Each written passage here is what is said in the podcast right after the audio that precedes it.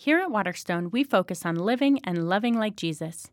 In practice, this means that we connect with one another, engage in justice, and serve sacrificially. We are so glad that you're here and invite you to join us in person. If you're able to attend weekend services, we gather on Saturdays at 5:30 and Sundays in person and online at 10. We look forward to connecting with you. Good morning. Yeah, you, you may note a couple things before we start. Some pink spots up here, and this group of people sitting over here with a spotlight on.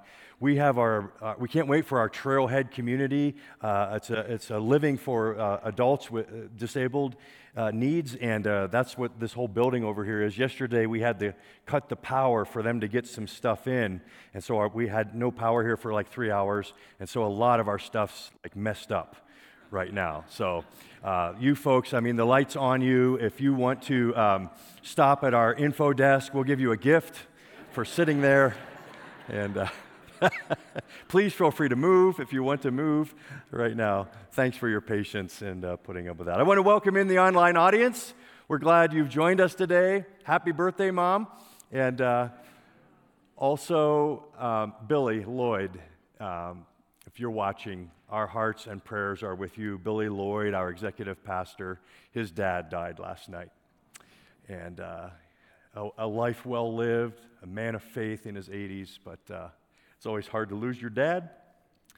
And uh, so please be praying for Billy and Sarah and the family. They'll be traveling down there at some point for a funeral service. And uh, pray for Billy's mom, who uh, moves on now as a widow.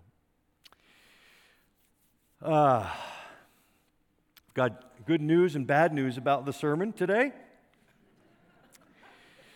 The bad news is we're going to be encountering some of the most intense and challenging texts in Scripture. So if at any point, like you, you're not squirming, ask yourself if you're really getting it.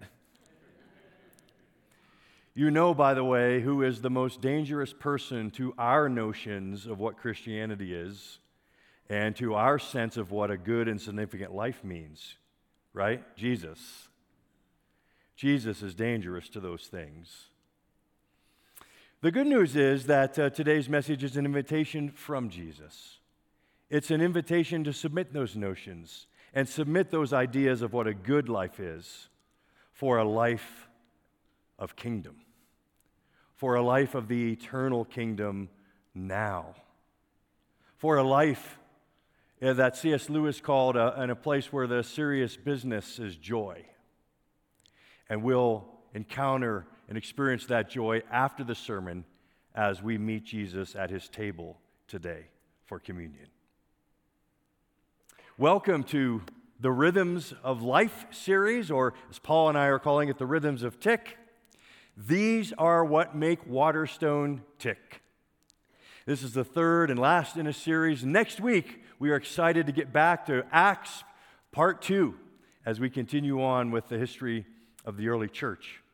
But today, we want to talk about the rhythm of restore, reminding you that. Uh, our church and every church was launched with words, the first words Jesus spoke in the Gospel of Mark when he said, the time is now. Jesus with us. The kingdom of God is at hand, His rule, His reign. Repent, change your direction, align with Him, and believe the good news. Lean, trust, pledge your highest allegiance to Him. Out of those words come our mission statement I'd actually like you to read it aloud with me this one more time. Would you? To be a people empowered by the presence of Jesus Christ to proclaim his kingdom and demonstrate his love, justice, and mercy to our neighbor. We broker this influence of Jesus. We leverage it in our lives. We practice it by these three, what we call at Waterstone, rhythms where we live out the presence of the kingdom. The first rhythm is called transform, and that means becoming like Jesus. Specifically, again, read this with me with feeling. Jesus promises his particular presence through the Holy Spirit, who uses truth, relationships, and life experiences to conform every believer more to the image of Christ. So we practice this rhythm of transform to become more like Jesus. And then into us and out of us comes the rhythm of neighboring. The second rhythm is when we want to see the presence of Jesus be experienced in other people our neighbor, our friends, our family. And so, this neighboring rhythm, let's read it together. Moved by Jesus' heart for the lost, we seek to talk about Jesus' presence in the world so our neighbors can come to know him as we pray for them, engage them in conversation, and welcome them to our table. So we transform, become like Jesus, and then we live for others by wanting others to experience Jesus and come into his kingdom. And then the third is we not only proclaim Jesus, but we demonstrate his love, justice, and mercy. We are walking previews of what's to come, the eternal kingdom in the now. So we have the restore rhythm. Again, last one, I promise. Here we go. We flood the world with his presence as previews of what is to come when Jesus returns to make all things new by giving generously, loving mercy, and doing justice. So today, I want to take a dive into that restore rhythm, and I especially want to focus on two of the words, mercy and justice, and especially the word justice, because that's a trigger word in our culture. It's a trigger word in churches. Everyone has their own definition, probably, of what that means. I'd like us to hear, at least today, the, the biblical definition of that word justice. So that's where we're going to go today. And the big idea for us to leave with is this that what we're going to see today by looking at God's word is that mercy and justice are the heart of God, they are his heart. His heart beats mercy and beats justice. And so, knowing his heart, mercy and justice must be the practice of every follower of Jesus. We know his heart of mercy and justice, and so we practice in our daily lives mercy and justice. You with me? Sound okay? We're going there. Here's where we're going. That is it. In the middle, because this first part, like, like I said, squirming, uh, we'll have an interlude in the middle. How's that? We'll, we'll, have, we'll take a deep breath. I wish I could offer everyone coffee, but we'll just take a deep breath in the middle. The heart of God is mercy and justice. As uh, Kat read the text, you probably noticed like the astonishing coupling that happened in that text. In verses 2 and 3, you heard that this is Israel in their biblical history uh, about 500 years before Jesus came. They're excited about rebuilding the temple. They're excited about rebuilding the walls of Jerusalem. They're being allowed back from exile to go back in. So, all these things, they're very excited. What they're doing is practicing the spiritual disciplines. They're praying, they're fasting. They believe they have a great relationship with God. But verse 1 Isaiah was instructed to go and what? Declare their rebellion. Wait, we're praying, we're fasting, we're obedient, we're having this relationship with God, and Isaiah sent, they're rebellious. And in fact, the people are astonished themselves. At the end of verse 3, it just says, like, we're fasting, we're praying, but where are you, God? We don't sense your presence. Here's why verses 6 and 7. I'll read these. This is important. Is not this the kind of fasting I have chosen? To loose the chains of injustice, to untie the cords of the yoke, to set the oppressed free and break every yoke? Is it not to share your food with the hungry and to provide the poor wanderer with shelter? And when you see the naked, to clothe them and not to turn away from your own flesh and blood. The people thought, because of their individual religious practices, their obedient lives, that they had a relationship with God. But here it is, here it is. Whew. If we think we have a relationship with God, but we do not have a relationship with the poor and the oppressed, we do not have a right relationship with God.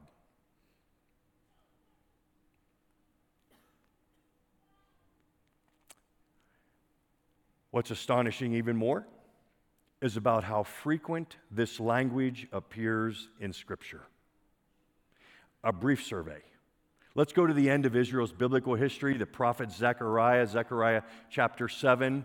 We read, And the word of the Lord came to Zechariah. This is what the Almighty said Administer true justice Show mercy and compassion to one another. Do not oppress the widow or the fatherless, the foreigner or the poor. Do not plot evil against each other. It's at the end. It's at the beginning in Deuteronomy chapter 27. Uh, before I read this, some context. These, uh, Israel is about to enter the promised land. And Deuteronomy 27 is like a liturgy that's giving them to read year after year, time after time. And after each one, the people were to say amen. But part of the liturgy they were to memorize, they were to learn, is this Cursed is anyone who withholds justice from the foreigner, the fatherless, or the widow.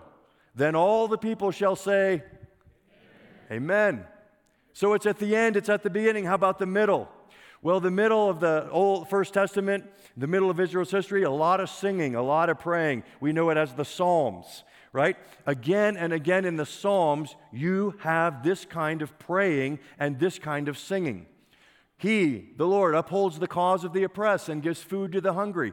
The Lord sets prisoners free. The Lord gives sight to the blind. The Lord lifts up those who are bowed down. The Lord loves the righteous. The Lord watches over the foreigner and sustains the fatherless and the widow, but he frustrates the ways of the wicked. And again, as I was flipping through the Psalms this week, it's like this kind of language and introduction is, is God's calling card. Imagine you and I were out at the welcome desk. You're new to Waterstone.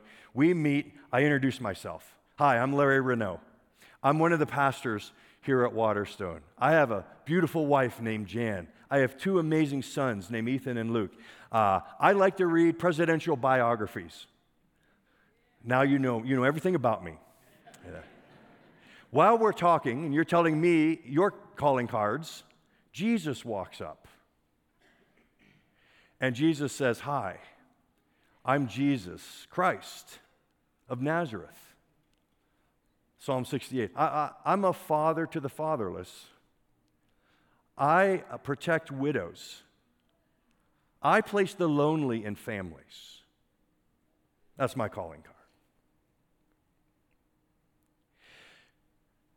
He wants God, He wants us each to have a calling card. If you go to the Proverbs, Proverbs 14, whoever oppresses the poor shows contempt for their maker, but whoever is kind to the needy honors God. Whoever is kind to the poor lends to the Lord, and he will reward them for what they have done. If we neglect the poor, we neglect God. If we respect the poor, we respect God.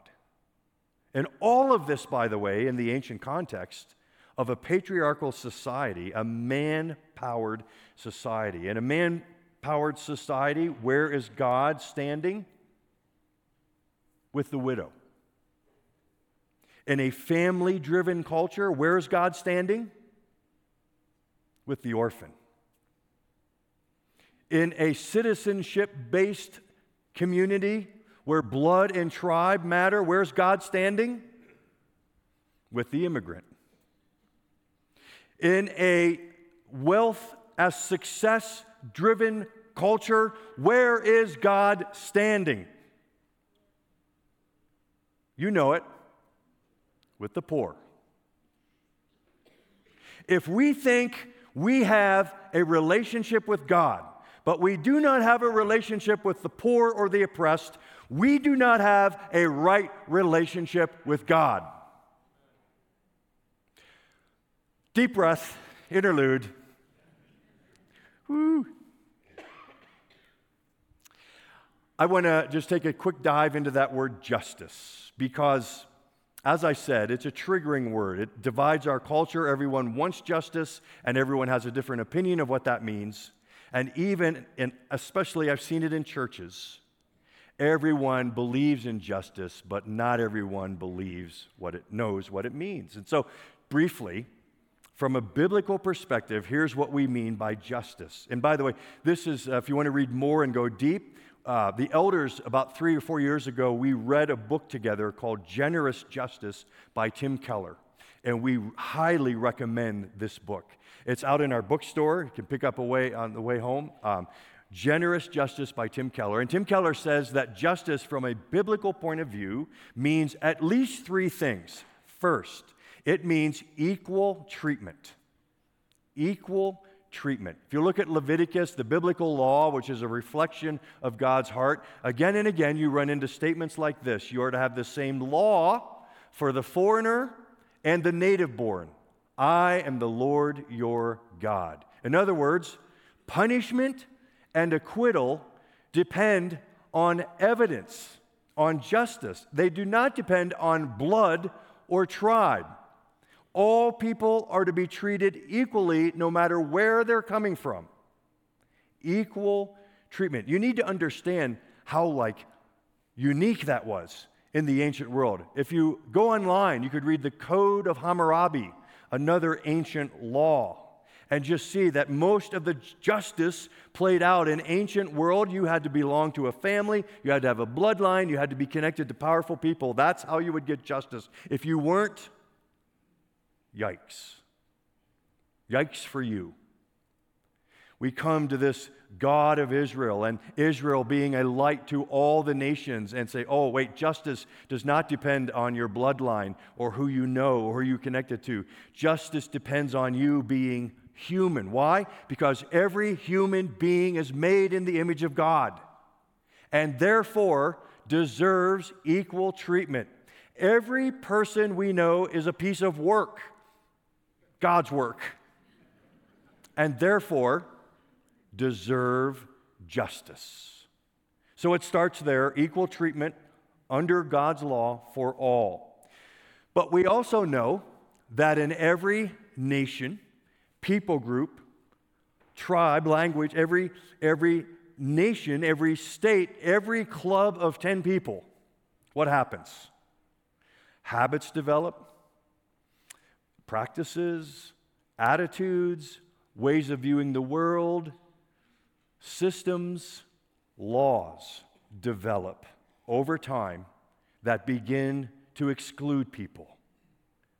People who can't measure up, people who are not having the right family line, the right power friendships. People get pushed to the margins. In the ancient Israel times, there was four groups that generally got pushed to the margins and had no safety net. And God names them again and again and again the orphan, the widow, the poor, and the immigrant. That was the Holy Quartet in the First Testament. And they were continually pushed to the margins, overlooked, neglected, sometimes mistreated and persecuted. In our day, who would we add to the list? Migrant workers, the elderly, the single mom, the unborn. This is the 50th anniversary of Roe v. Wade. That is no more. And we are thankful for that. But do you think that that's going to stop people from having abortions? We must continue to be a voice for the unborn, for those human beings in the image of God in the womb, a womb that Jesus himself sanctified, we must continue to speak for those who cannot speak. Proverbs 31 Speak up for those who cannot speak for themselves, for the rights of all who are destitute. Speak up and judge fairly, defend the rights of the poor and the needy. So, everyone deserves equal treatment, but in every group and culture and nation, there are people pushed to the margins and they warrant special concern. And then the third part of justice so it's equal treatment, special concerns for those in the margins. And then the third part of justice is generosity. We saw it in our text there in Isaiah 58. Is uh, I just want to highlight two words share your food, provide the poor. Share and provide. Justice and mercy always get to a point where we need to provide resources. If mercy means alleviating suffering, how does that happen? With provision of resources. If justice means getting to the causes that are uh, you know, causing the suffering, that takes time and resources. And so part of what justice is, is generosity. Which leads us then to the practices. So we see that the heart of God is a heart of mercy and justice. We've seen what justice means. And then finally, the three practices in our discipleship profile of what it means to live the restore rhythm. First thing it means is generosity. Joyfully, sacrificially giving of your time and resources to the local church, the vulnerable, and to worldwide discipleship making efforts. Resources. We give resources. Now, uh, what I want to talk about, I think we all kind of have a sense of that. Well, I do need to bring C.S. Lewis into the, into the sermon because that always makes a good sermon. Some of you are always wrestling. This is the new time of year, setting budgets, all this. The question always comes up well, how much should I give? I, under, I think everyone who knows Jesus and who follows Jesus, and even people who maybe don't know yet Jesus but would want to follow him understand that you know generosity is a part of this thing. To be a Christian is to be a generous person. But the question that we wrestle with, and by the way, I don't think we ever get over this tension. In fact, I think the longer you live and the more you accumulate and have, the, the more the tension gets. You just don't get over it. You don't get off the hook that easy. I think that tension grows, and that's a good thing. But the question is, how much should we give? C.S. Lewis said, more. Mere Christianity. You should give more. You should give more than you can spare.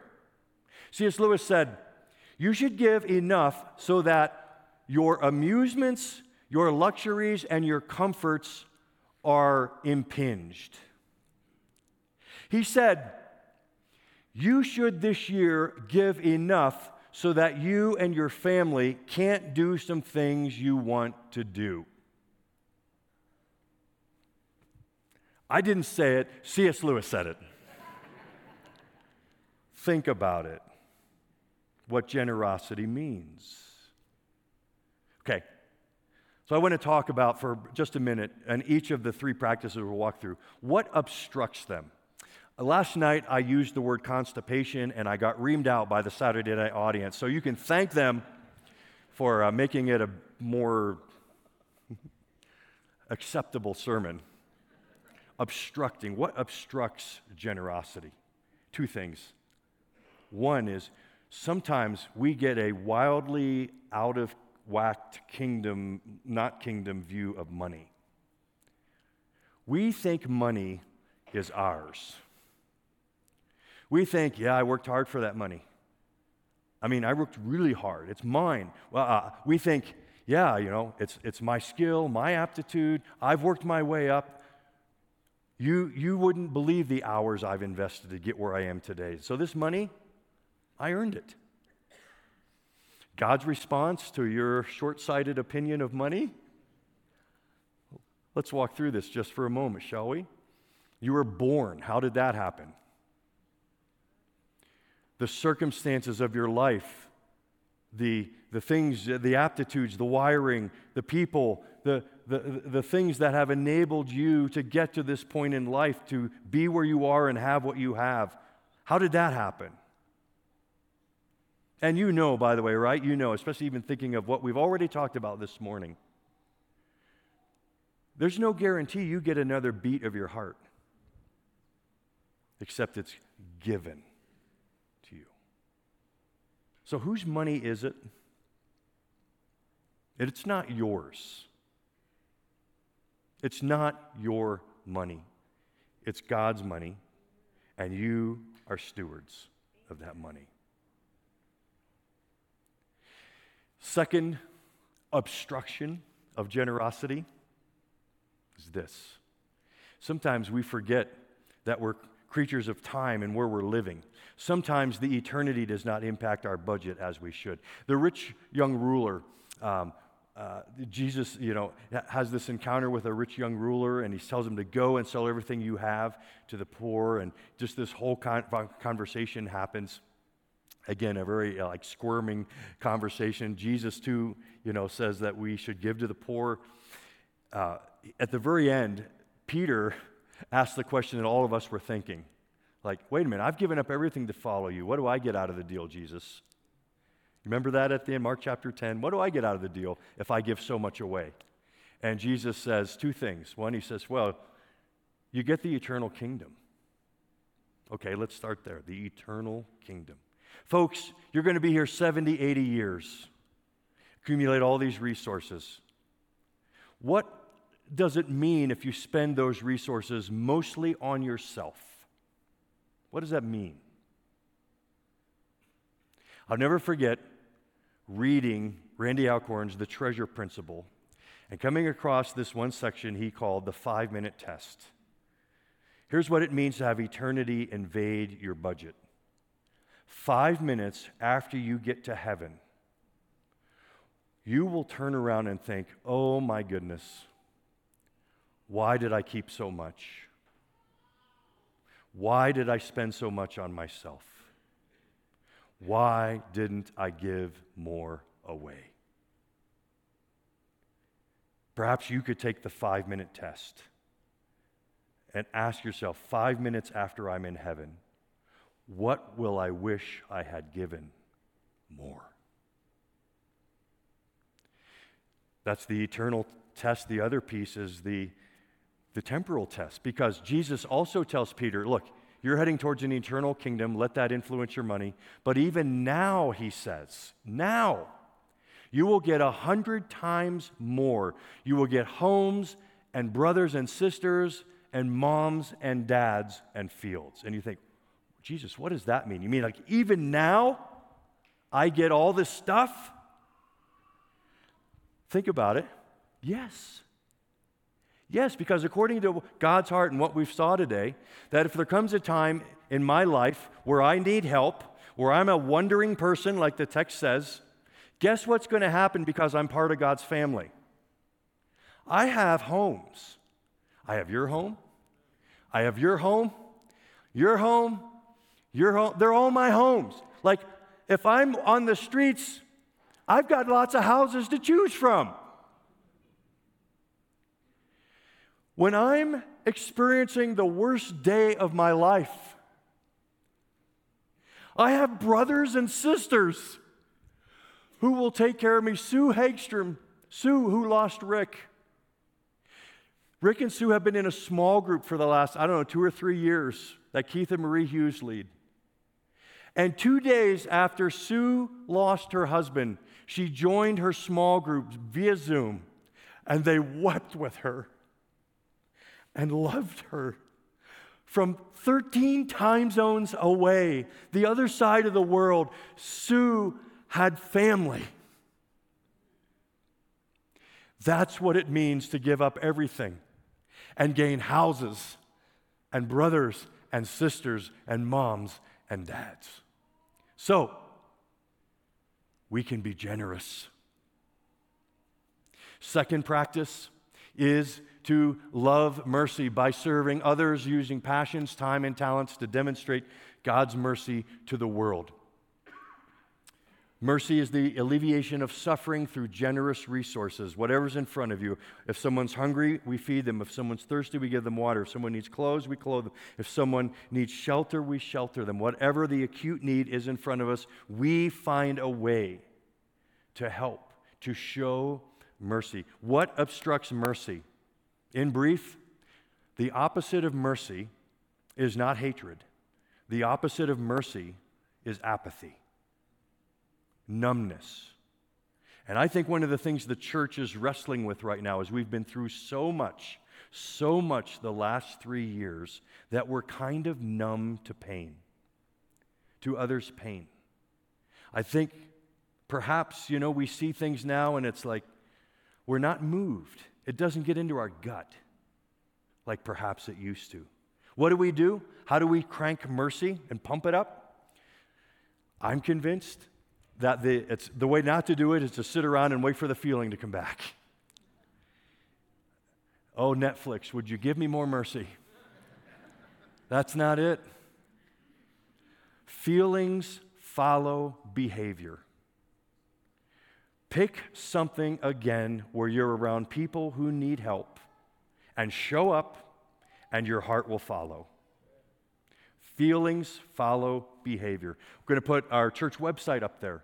We have, a Kylie leads like 12 or 13 different places you can show up where there are hurting people who need mercy. Choose one. Many of you are already doing this. If you need to get more mercy in your life because it's God's heart and you want it to be your practice, choose one. Show up for someone who needs you.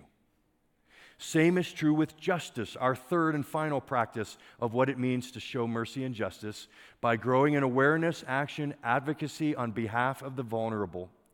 And uh, what, what justice is, is getting to the causes of what causes people to be, you know, in really low valleys. And so you read and you research and you just, again, show up at places. We have people in this congregation, our Chan Network, Colorado uh, Hosting Asylum Network, where we've rented apartments. We have Venezuelan families that we, we are supporting. We have care teams wrapped around them. You can become a part of that and learn more about what the, the immigration system is and is not, and how it is working and it's not working and get involved, like feet on the ground, instead of just getting irritated when you watch the news. Like, dig in, get involved. It's on our website. We have, we have people in our church, we have North Littleton Promise, people in our church who actually have worked with police departments to work against sex trafficking that happens in these little strip malls where you see massage parlors everywhere.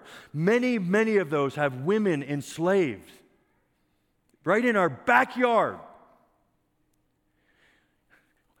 You, I'm getting like a little worked up here.